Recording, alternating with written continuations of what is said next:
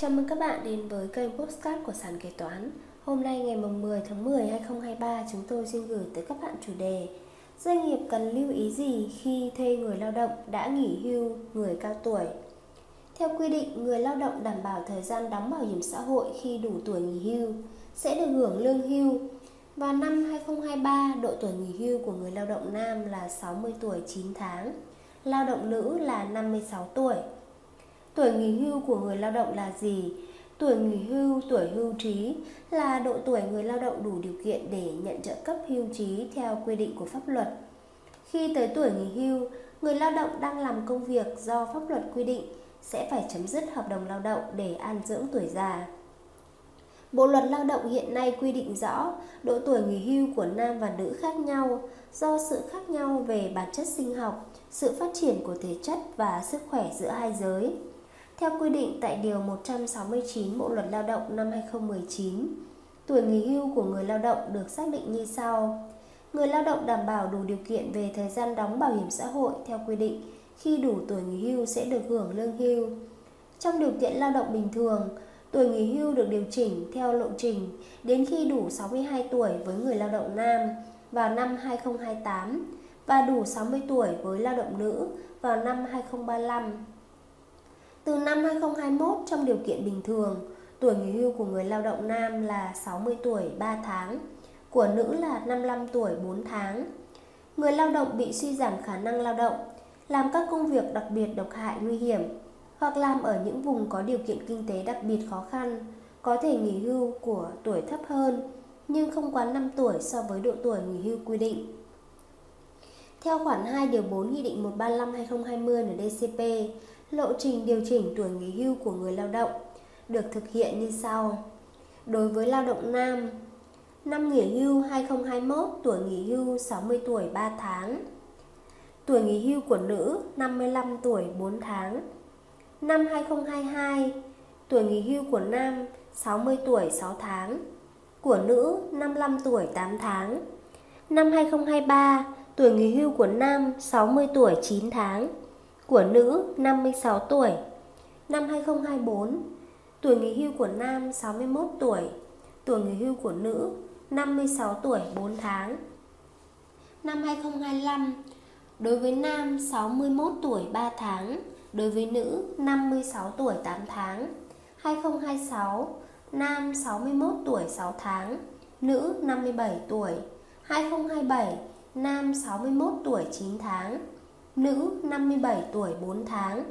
Từ năm 2028 trở đi, tuổi nghỉ hưu của nam 62 tuổi, tuổi nghỉ hưu của nữ 57 tuổi 8 tháng. Năm 2029, tuổi nghỉ hưu của nữ 58 tuổi. 2030, 58 tuổi 4 tháng. 2031, 58 tuổi 8 tháng. 2032, 59 tuổi. 2033, 59 tuổi 4 tháng. 2034 59 tuổi 8 tháng. Từ năm 2035 trở đi tuổi nghỉ hưu của nữ 60 tuổi.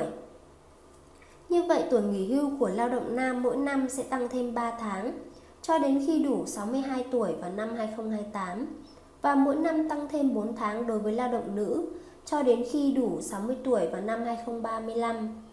Theo đó tính đến năm 2023, Tuổi nghỉ hưu của lao động nam là 60 tuổi 9 tháng. Tuổi nghỉ hưu của lao động nữ là 56 tuổi. Đối tượng được nghỉ hưu ở độ tuổi cao hơn mức quy định.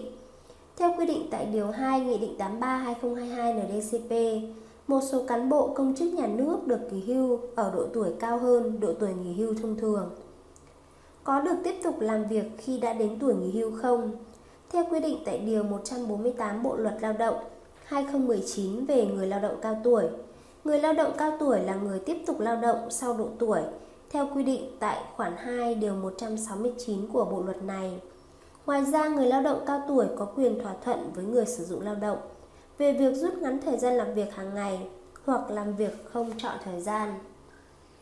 Mặc dù pháp luật cho phép người lao động đã đến tuổi nghỉ hưu vẫn được tiếp tục làm việc, tuy nhiên nhà nước cũng khuyến khích các lao động cao tuổi chỉ nên làm việc với cường độ phù hợp để đảm bảo sức khỏe. Lao động nghỉ hưu có phải đóng bảo hiểm xã hội và thuế thu nhập cá nhân. Nghỉ hưu đi làm có phải nộp thuế thu nhập cá nhân?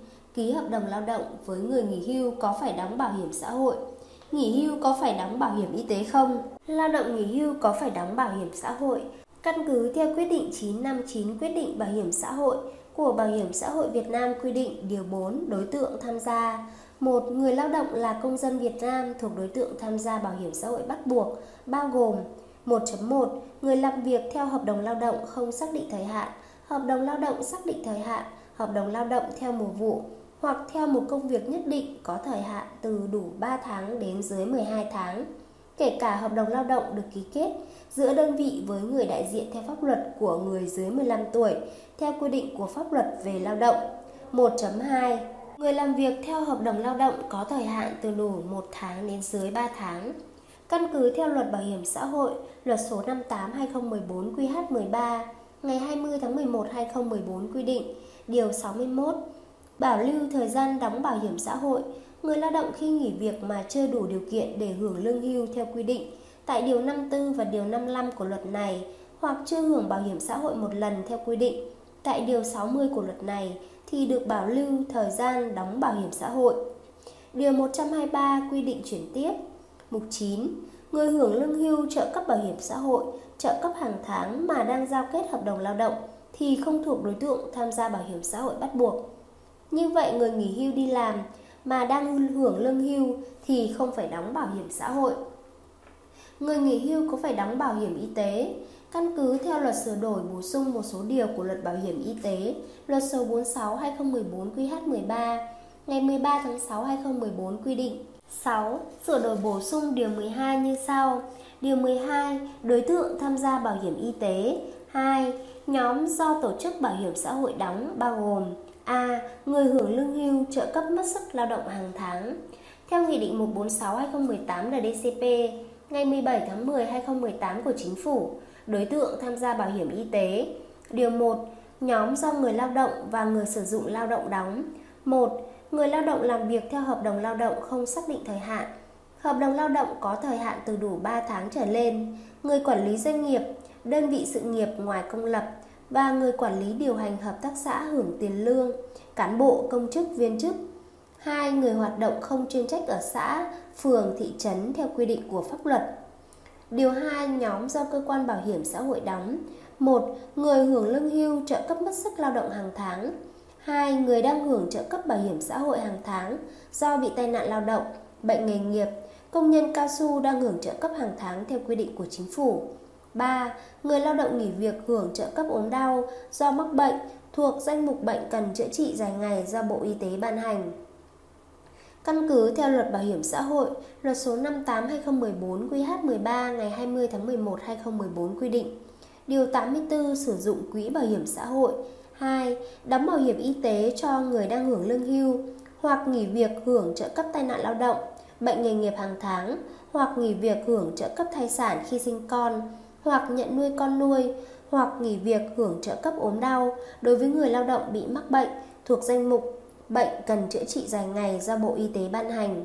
Như vậy, người đang hưởng lương hưu phải đóng bảo hiểm y tế nhưng do cơ quan bảo hiểm xã hội đóng. Lao động nghỉ hưu có phải đóng bảo hiểm thất nghiệp?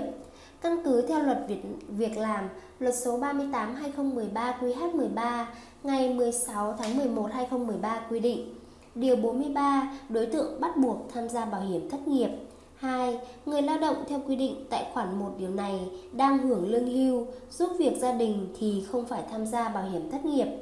Như vậy, người đang hưởng lương hưu không phải đóng bảo hiểm thất nghiệp.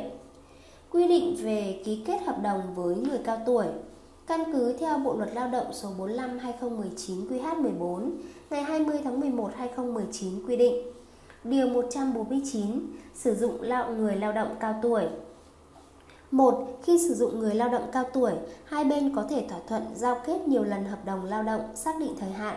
2. Khi người lao động cao tuổi đang hưởng lương hưu theo quy định của luật bảo hiểm xã hội mà làm việc theo hợp đồng lao động mới thì ngoài quyền lợi đang hưởng theo chế độ hưu trí, người lao động cao tuổi được hưởng tiền lương và các quyền lợi khác theo quy định của pháp luật, hợp đồng lao động. Điều 168 tham gia bảo hiểm xã hội, bảo hiểm y tế, bảo hiểm thất nghiệp 3. Đối với người lao động không thuộc đối tượng tham gia bảo hiểm xã hội bắt buộc, bảo hiểm y tế, bảo hiểm thất nghiệp thì người sử dụng lao động có trách nhiệm chi trả thêm cùng lúc với kỳ trả lương một khoản tiền cho người lao động tương đương với mức người sử dụng lao động đóng bảo hiểm xã hội bắt buộc, bảo hiểm y tế, bảo hiểm thất nghiệp cho người lao động theo quy định của pháp luật về bảo hiểm xã hội, bảo hiểm y tế, bảo hiểm thất nghiệp. Được ký loại hợp đồng lao động nào với người lao động cao tuổi? Căn cứ khoản 1 điều 20 Bộ luật Lao động năm 2019 có hai loại hợp đồng lao động mà các bên có thể lựa chọn. Hợp đồng lao động không xác định thời hạn, hợp đồng lao động xác định thời hạn không quá 36 tháng. Trong đó các trường hợp thông thường chỉ được ký hợp đồng lao động xác định thời hạn tối đa 2 lần. Nếu muốn tiếp tục sử dụng người lao động, sau đó phải ký hợp đồng lao động không xác định thời hạn. Tuy nhiên, khoản 1 điều 149 Bộ luật Lao động năm 2019 đã nêu rõ một Khi sử dụng người lao động cao tuổi, hai bên có thể thỏa thuận giao kết nhiều lần hợp đồng lao động xác định thời hạn. Như vậy khi sử dụng lao động cao tuổi, người sử dụng lao động có thể thỏa thuận ký nhiều lần hợp đồng lao động có thời hạn hoặc ký hợp đồng lao động không xác định thời hạn, tùy thuộc vào nhu cầu của các bên. Căn cứ các quy định như trên, chúng ta có thể kết luận như sau. Nếu ký hợp đồng lao động với người nghỉ hưu cao tuổi mà chưa đủ thời gian đóng bảo hiểm xã hội, tức là chưa được hưởng lương hưu của bảo hiểm xã hội thì phải tham gia bảo hiểm xã hội, bảo hiểm y tế, bảo hiểm thất nghiệp. Vì người lao động chưa từng tham gia bảo hiểm xã hội hoặc tham gia nhưng chưa đóng đủ thời gian, không thuộc đối tượng hưởng lương hưu, trợ cấp bảo hiểm xã hội nên vẫn phải tham gia bảo hiểm xã hội bắt buộc.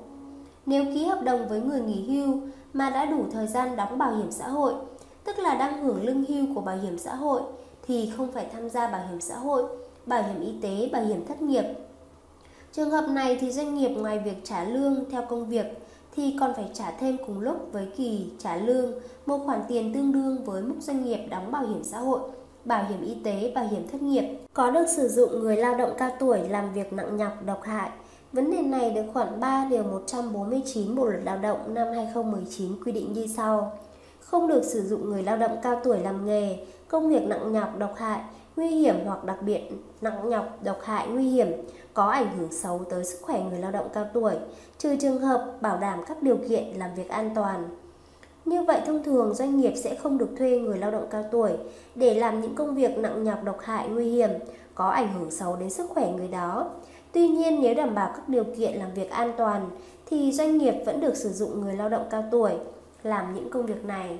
Trường hợp không đảm bảo điều kiện an toàn mà vẫn yêu cầu người lao động cao tuổi làm các công việc nặng nhọc độc hại nguy hiểm, người sử dụng lao động sẽ bị phạt tiền từ 10 đến 15 triệu đồng.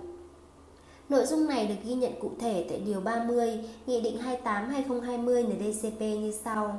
Phạt tiền từ 10 triệu đồng đến 15 triệu đồng đối với người sử dụng lao động có hành vi sử dụng người lao động cao tuổi, làm những công việc nặng nhọc độc hại nguy hiểm, có ảnh hưởng xấu tới sức khỏe người lao động cao tuổi theo quy định. Người lao động cao tuổi có được rút ngắn thời gian làm việc. Quy định về thời gian làm việc dành cho người lao động cao tuổi, khoản 2 điều 148 Bộ luật Lao động năm 2019 ghi nhận. Người lao động cao tuổi có quyền thỏa thuận với người sử dụng lao động về việc rút ngắn thời giờ làm việc hàng ngày hoặc áp dụng chế độ làm việc không chọn thời gian. Theo đó, người lao động cao tuổi và người sử dụng lao động có thể thỏa thuận chọn rút ngắn thời gian làm việc hoặc áp dụng chế độ làm việc không chọn thời gian. Như vậy so với người lao động thông thường, người lao động cao tuổi sẽ được làm việc trong thời gian ngắn hơn. Bên cạnh đó, khoản 3 điều 148 Bộ luật Lao động năm 2019 cũng khuyến khích sử dụng người lao động cao tuổi làm việc phù hợp với sức khỏe để bảo đảm quyền lao động và sử dụng hiệu quả nguồn nhân lực. Có được yêu cầu người lao động cao tuổi làm thêm giờ, Bộ luật lao động năm 2019 không có quy định nào hạn chế việc sử dụng người lao động cao tuổi làm thêm giờ. Tuy nhiên khi sử dụng những người này làm thêm giờ, người sử dụng lao động cũng cần đáp ứng các điều kiện tại khoản 2 điều 107 Bộ luật lao động năm 2019. Phải được sự đồng ý của người lao động, bảo đảm số giờ làm thêm không quá 50% số giờ làm việc bình thường trong một ngày. Trường hợp áp dụng thời giờ làm việc theo tuần thì tổng số giờ làm việc bình thường và số giờ làm thêm không quá 12 giờ trên ngày, không quá 40 giờ trên tháng. Bảo đảm số giờ làm thêm của người lao động không quá 200 giờ trên năm với công việc bình thường, không quá 300 giờ trên năm với một số công việc như sản xuất, gia công xuất khẩu hàng dệt, may, điện tử, sản xuất, cung cấp điện, viễn thông, cấp thoát nước.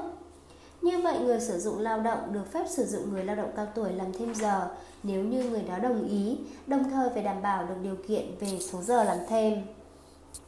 Người nghỉ hưu đi làm có phải nộp thuế thu nhập cá nhân. Ký hợp đồng lao động với người nghỉ hưu thì vẫn tính thuế thu nhập cá nhân như người lao động bình thường. Tùy vào loại hợp đồng lao động mà tính thuế thu nhập cá nhân sẽ khác nhau, cụ thể như sau. Nếu ký hợp đồng lao động với người nghỉ hưu từ 3 tháng trở lên, tính thuế thu nhập cá nhân theo biểu lũy tiến từng phần như nhân viên bình thường. Nếu ký hợp đồng dưới 3 tháng, giao khoán, theo Điều 25 Thông tư 111-2013 TT-BTC quy định, các tổ chức cá nhân trả tiền công, tiền thù lao, tiền chi khác cho cá nhân cư trú không ký hợp đồng lao động. Theo hướng dẫn tại điểm C, D, khoản 2 điều 2 thông tư này, hoặc ký hợp đồng lao động dưới 3 tháng, có tổng mức trả thu nhập từ 2 triệu đồng trên lần trở lên, thì phải khấu trừ thuế theo mức 10% trên thu nhập trước khi trả cho cá nhân. Lưu ý khoản tiền lương hưu là được miễn thuế thu nhập cá nhân, theo Điều 3 Thông tư 111-2013 TT-BTC quy định. Điều 3 các khoản thu nhập được miễn thuế. Mục K. Tiền lương hưu do Quỹ Bảo hiểm xã hội trả theo quy định của Luật Bảo hiểm xã hội. Tiền lương hưu nhận được hàng tháng từ Quỹ hưu trí tự nguyện. Cá nhân sinh sống làm việc tại Việt Nam được miễn thuế đối với tiền lương hưu được trả từ nước ngoài. Trên đây là một số nội dung doanh nghiệp cần lưu ý khi thuê người lao động đã nghỉ hưu người cao tuổi. Cảm ơn các bạn đã lắng nghe postcard ngày hôm nay của sàn kế toán. Hẹn gặp lại các bạn ở postcard tiếp theo. Chương trình được sản xuất và cung cấp bởi sàn kế toán, ứng dụng đầu tiên và duy nhất tại Việt Nam chuyên sâu về kế toán. Để theo dõi các tình huống tiếp theo, nhanh tay tải app sàn kế toán tại CH Play hoặc Apple Store để trở thành thính giả đầu tiên.